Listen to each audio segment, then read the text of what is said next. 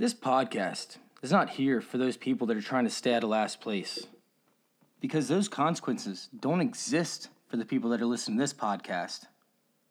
These are the people that always end up in the playoffs but can't seem to get over that hump, or the ones who just want to dominate year after year just to show everybody else they're the champions.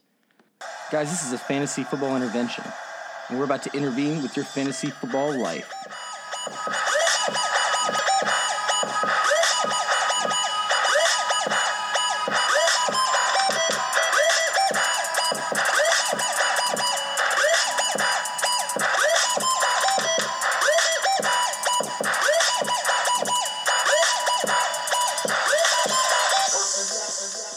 What is up, guys? Welcome on into Fantasy Football Intervention.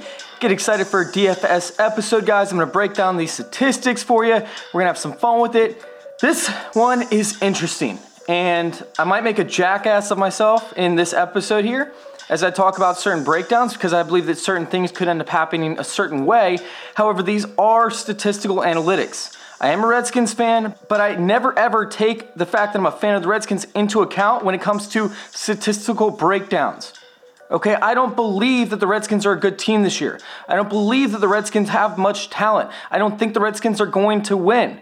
However, there are certain breakdowns that might make you think that I'm biased. So just keep that in mind. I don't give a shit. These are statistics. These are statistics, and I'm doing it for you guys for D F S, and I'm going to be playing my D F S lineups the same exact way that I'm telling you to play yours. So, with that being said, guys, I'm going to go ahead and dive into this. I am a little bit late today because there was so much information that I had to pack into this episode. So, here we go. We're going to start out with the Redskins side. Redskins side. And this is going to be at Minnesota, I believe. thirty-eight degrees is supposed to be the temperature, so it's going to be a cold one. And if this isn't the ultimate revenge game, I don't know what is. I mean, you have Adrian Peterson, we've got Case Keenum, we've got Kirk Cousins. I mean, if only Josh Doxson was playing. And then it was kind of funny because Devin was mentioning to me how he could see Xavier Rhodes getting traded for Trent Williams. God, if that would have happened, that would have been insane, right? But anyways, we're going to break down some of these statistical analytics for you guys and tell you which players to play tonight. We're going to start out with the Redskins side and Case Keenum. Case Keenum has not been good so far this year, and it's kind of insane. It's kind of insane, and I'm going to tell you why in a few minutes. But the Redskins are number twenty-eight in, pa- in pass plays run per game, so that's not good. Case Keenum is twentieth in the N F L in red zone attempts. He's only getting four point four red zone attempts per game. He's number thirty in deep ball attempts per game. He's number thirty on money throws. However, he has missed a game. Obviously, he got pulled out of one, and then they allowed Colt McCoy to play in the other one. So he's missed a good amount of time. However, he's still number sixteenth in the league in passing touchdowns. He has nine, and he's throwing them at a five point two percent rate, which is not great. But still, that's okay. That's solid. The weird part about it all is that he's like middle of the road when it comes to completion percentages. Like, play action fake doesn't really help him. Clean pockets? Yeah, he's number twenty-fifth in the league when it comes to completion percentage with a clean pocket. Deep ball, middle of the road. And it doesn't help that his receivers have dropped eight balls. However, this is why we talk about the weirdest thing with Case Keenum and being so bad so far. He gets a decent protection rate. They're number fifteen overall in protection rate. But his receivers are number four in yards of separation. So in other words, his receivers are getting open and he's just not hitting them. His catchable targets are terrible. His overall accuracy is twenty-ninth in the N F L. Check this out, though. Check this out. If we look at every game where he's had twenty-five or more attempts, he has a minimum of two touchdowns. And he's the number fifteenth overall ranked quarterback in fantasy football in each of those weeks or better. He even has one week where he's the number six overall ranked quarterback. So Case Keenum, for me, has a lot of upside potential in this matchup. The Vikings aren't particularly good up against the passing game. They focus more on stopping the run. However, the biggest thing about this matchup is the fact that Chris Thompson, Case Keenum, one of Case Keenum's favorite targets, is going to be out this week. He was ruled out. I believe he has an injury to his toe. So Case Keenum is left with these other receivers. So let's go ahead and go through these guys. And The first one that I want to talk about is obviously F one, Terry McLaurin. This guy has been an absolute monster so far this year. I don't think everybody realizes how good he's actually been. His catchable target rate has been absolutely atrocious. Terrible. Only seventy-five percent of the balls that are thrown his way are catchable. That's number fifty-seventh overall ranked among wide receivers. The quality is absolutely brutal as well, being number twenty-seventh overall ranked. Even with all that being said, even with all that being said, he's number twenty-eighth in the N F L in target separation, so he's creating separation when it comes to running his routes. He is sixty-six point seven percent on contested catch rate. That's insane. That's number fourth in the N F L, so he's catching balls when he should not be catching balls. Number fourth ranked in the N F L. His four hundred nineteen receiving yards so far this year, and his red zone receptions are even better. Four red zone receptions, which is, which is number fourteenth overall ranked in the N F L among wide receivers. I mean, that's nuts. So in other words, he is a quarterback that is not throwing accurate balls. He's still creating separation. He's making contested catches. He's making catches in the red zone, and he's producing with those catches. My favorite part about all this stuff, though, he's gotten ten deep targets so far this year. That's number nineteenth overall in the N F L. You better believe they're, they're going to be taking more shots with Terry McLaurin this week downfield. Don't forget, he's only played in six games. And also in the games that he has played in, he's faced the number one cornerback for that team, and he's still producing. I mean, up against Stephon Gilmore, he still had over fifty yards. He's only one of three wide receivers in the past, what, now thirty games or so to have over fifty yards receiving against Stephon Gilmore. That's awesome. That's insane. My favorite part about him this week is the fact that he's either going to be facing Xavier Rhodes, who is not who is not fast enough to keep up with Terry McLaurin. He could end up facing Mackenzie Alexander possibly if he goes to the slot, which sometimes he does run routes out of the slot. It's not often, but he still tends to go there from time to time because they like to move Terry McLaurin around the field. Mackenzie Alexander hasn't been great against the slot. I mean, he is better, but he hasn't been great. And then Trey Waynes has not been good so far this year. I really, really like Terry McLaurin this week. Like I said, you got to play him. You got to play him in bonus slots, and you have to play him in a lot, a lot of your different rosters. Terry McLaurin is a go this week. Now, when it comes to Paul Richardson, it's a possibility they end up double teaming Terry McLaurin, putting a safety over top, which would leave Paul Richardson in single coverage. And Paul Richardson has been solid so far this year. He's been almost as good as Terry McLaurin has. However, he's not seeing the targets, and when he does see the targets, they're just not quality targets. I mean, Paul Richardson is dealing with the same exact quarterback issue, obviously, that Terry McLaurin is. So Paul Richardson is definitely a flyer on the other side. Like if you don't, if you decide not to start Terry McLaurin in one of your lineups, I would definitely start Paul Richardson on the other side.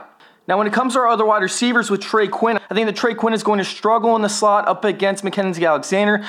Mackenzie Alexander definitely has the upper hand in this matchup. Trey Quinn just does not have the athletic profile. And Mackenzie Alexander, although he hasn't been great, has still been pretty solid so far this year. They really haven't given up many points to these slot wide receivers. With Steven Sims, if he's healthy, he could end up being a fly because they use him as a gadget player, but I'm probably not going to be playing Steven Sims in very many places at all.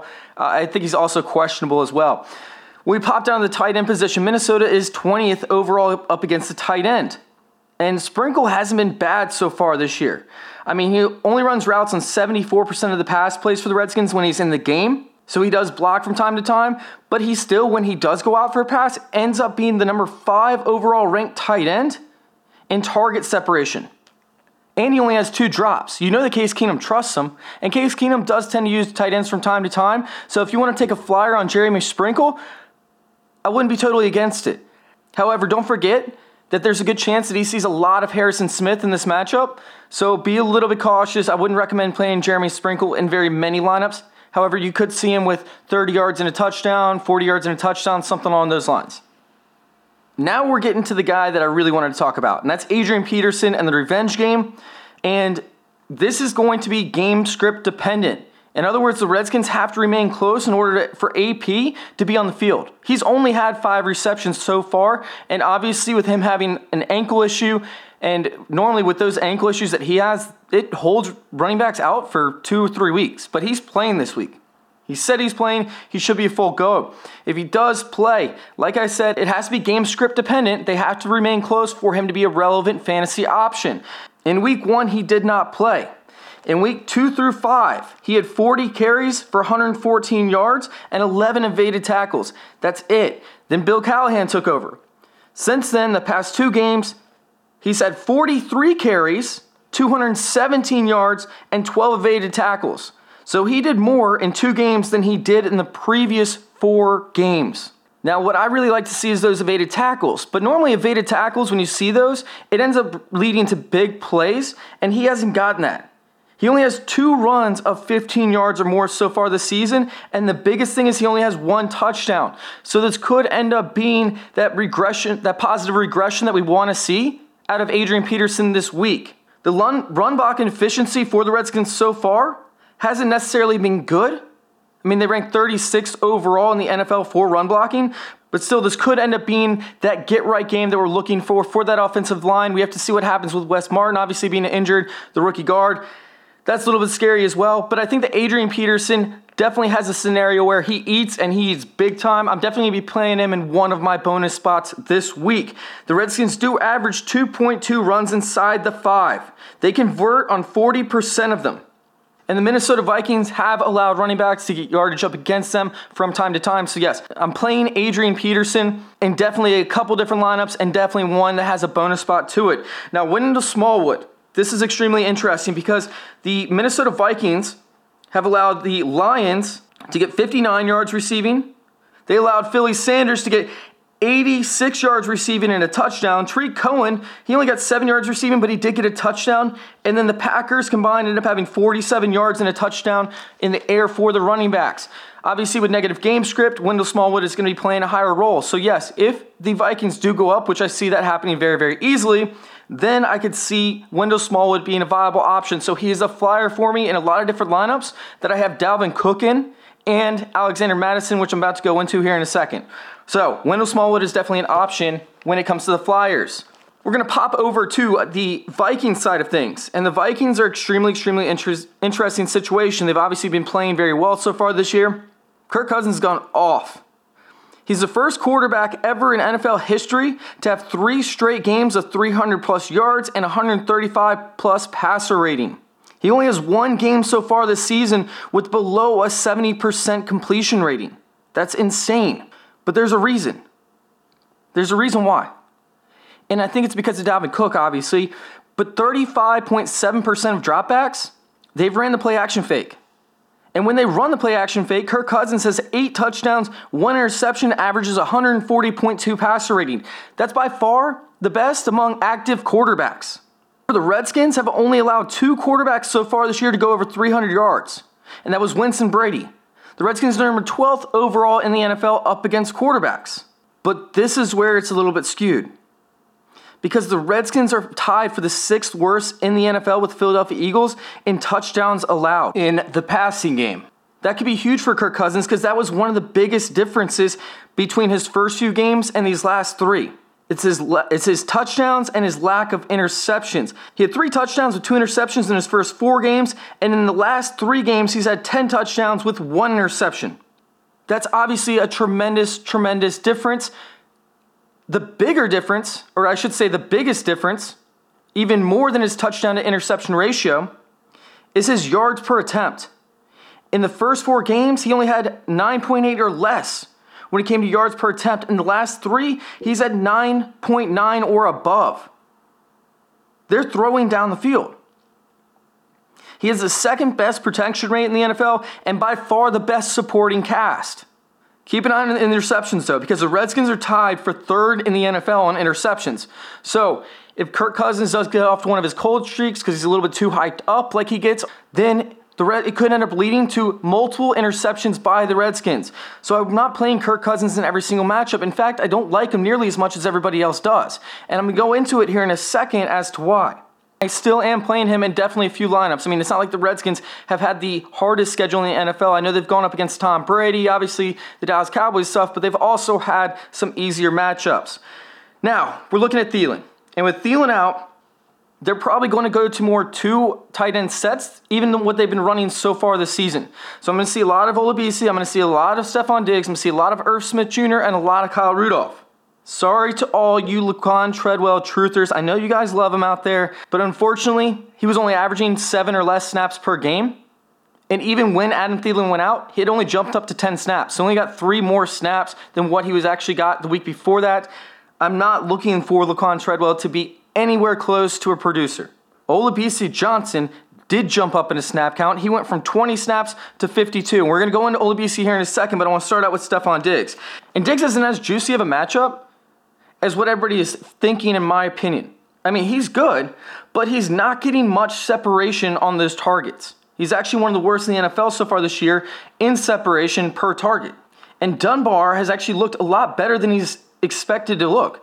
He allows shorter catches to happen, but he doesn't allow any player to do anything with it. He's allowed a zero percent burn rate, zero touchdowns, and three interceptions when he's in coverage. Only thing that scares me is that he could have padded his stats. His three interceptions came against bad teams. I mean, we talk about the Giants, and then we talk about the Dolphins, obviously not the two best teams that he had his interceptions against. But the biggest thing that I'm looking at with Stefon Diggs, the biggest thing that I'm looking at, because like I said, Dunbar doesn't allow deeper passes. Like that's not, he, he's saying, fuck no, get away from me, you're not getting a deep pass. So I feel like Diggs would have to produce in the red zone. And Diggs has only had three targets so far this year in the red zone because they're relying so much on Dalvin Cook. So much on Dalvin Cook.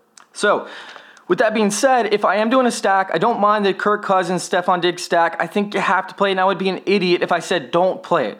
You have to play it. But I'm not going to be playing that stack in every single lineup that I'm playing tonight. You know, it's not like I'm sitting there relying on him like I would a Matt Ryan and Julio Jones stack. I don't think it's going to be anywhere close to that. So like I said, you have to play it in some places, but don't play it in a lot. It's going to be very similar to my Terry McLaurin and Case Keenum stacks. Probably going to be about equal on each one of those. Now, when we look at Olabisi versus Fabian Moreau, Fabian Moreau actually has an athletic advantage over every single statistical category. He's bigger, he's faster, he's more agile. Olabisi is like a middle-of-the-road player. There's a reason why he was drafted so late. And Fabian Moreau, whether they play Jimmy Moreland or Fabian Moreau, is, first off, it's not good news. I mean, it'd be better if Jimmy Moreland played up against Olabisi. Olabisi might have a little bit of an advantage over Jimmy Moreland when it comes to the breakdown of their physical attributes. But the most amount of yards that Fabian Moreau has actually allowed is forty-eight yards. He's been working in the slot for a lot of his time, but he's kind of been split in that position with Jimmy Moreland, so he has played on the outside as well some. And don't forget, Josh Norman is out this game. I just don't see a lot coming from Olabisi. He's not creating separation, and he doesn't have one category inside the top twenty-four outside of the catch rate when balls come his way, which has to do more with Kirk Cousins. And the fact of getting matched up with worse defensive backs, because Brandon Cooks and Adam Thielen are hogging all the good defensive backs and all the coverage. Olabisi Johnson is a phenomenal, phenomenal third receiver. However, I don't think he's ready to step up and take over that wide receiver two position in Minnesota. And I know a lot of people are going to say, well, the Redskins have been terrible so far this season, but they really haven't. I mean, they're still solid up against the wide receiver. And the craziest part about it is the fact that the Redskins would probably be higher up ranked against wide receivers if they didn't blow coverage because of lack of communication. And that only happened over the first couple weeks of the season or three weeks of the season. They've been way better since then. I'm looking for Redskins defense to really step it up this week, and it'll be interesting to see what they do up against these Minnesota Vikings receivers. Now looking at the tight end position for Minnesota, the Redskins are the sixteenth overall ranked defense up against the tight end. They've held Kittle, I know it was a nasty game, but they still held Kittle to thirty-eight yards. Gesicki only got fifty-one yards. Evan Ingram only had fifty-four yards. Rhett Ellison did register twenty-four on top of that, so if you want to say that they got seventy-eight yards as a tight end, sure, go ahead. Witten ended up having twenty-five yards. He did get a touchdown with that, and Ertz has had fifty-four yards. So, literally, the most amount of yards they've allowed to the tight end position is fifty-four, and they've only allowed one touchdown to the tight end. So, I don't expect the defense, the Redskins defense, to really crack on this. However, you can take flyer shots on Irv Smith and on Kyle Rudolph. But I went down and I wanted to see the snap share. I wanted to see, you know, which player actually played a little bit more. And I, I dove into it. And Irv Smith is actually running eighty-nine percent of his routes compared to Kyle Rudolph only running seventy-four percent of his routes. That's pretty insane. The fact that they're treating Irv Smith as almost like a big-bodied slot receiver instead of a tight end. I mean, he's only blocking eleven percent of the time on pass plays. I don't really like either one this week, however, just because of the stuff that I already named, the fact they've only allowed fifty-four yards to tight ends. But the bigger thing is they've only had three combined red zone targets. Obviously, Kirk Cousins just doesn't throw in the red zone. They want to run it. They don't trust Kirk Cousins.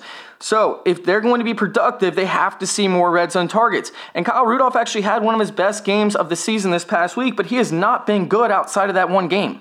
They've only had, between the two of them, one double-digit fantasy game, and that was obviously last week. So you might as well say, well, who is Kirk Cousins going to throw to?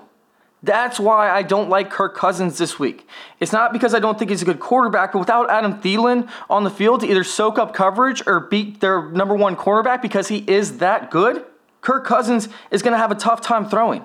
They might as well throw safety over top to keep Stefon Diggs cooped up and then end up boxing out those tight ends and just do single coverage over there on Olabisi, who's not an athletic freak and is not a great wide receiver. The bigger thing that I'm looking at is the fact that the Redskins have sixteen sacks this season, but so far eleven in those sacks came in the past three weeks. I mean, they got four up against Brady, and Kirk Cousins is not great under pressure. He only completes forty-two point nine percent of his passes when he's under pressure. So Kirk Cousins, like I said, is kind of a hold for me. I'm not sold that he's going to have a three hundred yard, a three hundred plus yard game. The player on the Minnesota Vikings that I do think is going to have a big game is going to be Dalvin Cook, obviously. And I really don't want to harp on it just because of the fact that most people are already talking about it. I mean, it would be crazy for you not to play Dalvin Cook in almost every single one of your lineups. You have to do it. There has to be points scored. I mean, there's a sixteen-point spread for Minnesota over top of the Washington Redskins. And the Minnesota Vikings are number three in the N F L in rush attempts. The Redskins have only faced one great bell cow running back, and that was Zeke, and he put up one hundred eleven yards on him and one touchdown.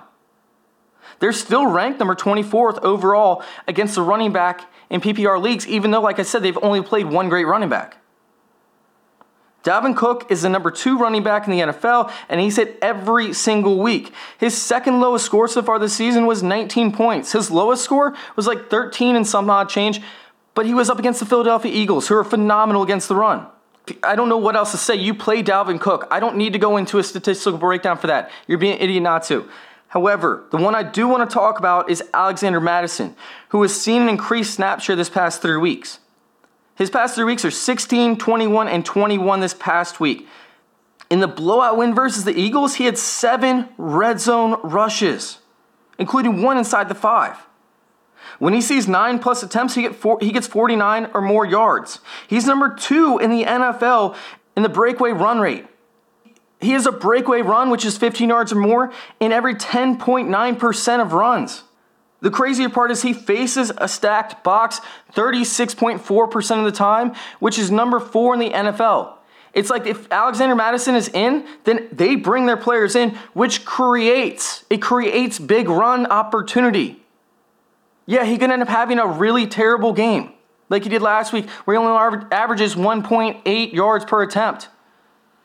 But if he gets that breakaway run, he could take that to the house. I'm looking for Alexander Mattison to be a play even with Dalvin Cook in the lineup.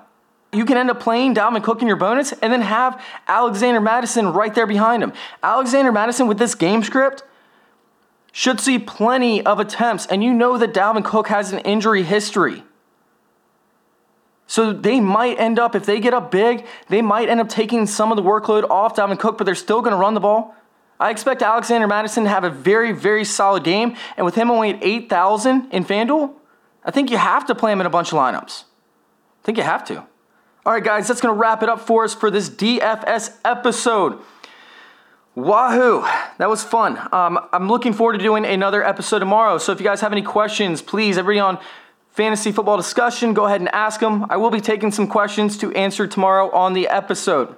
If you guys are on Facebook and you guys want to follow us, it's facebook.com slash fantasy intervention. You can hear us at soundcloud.com slash fantasy intervention. You can also hear us on Apple, iTunes, Google Play, Stitcher, and CastBox.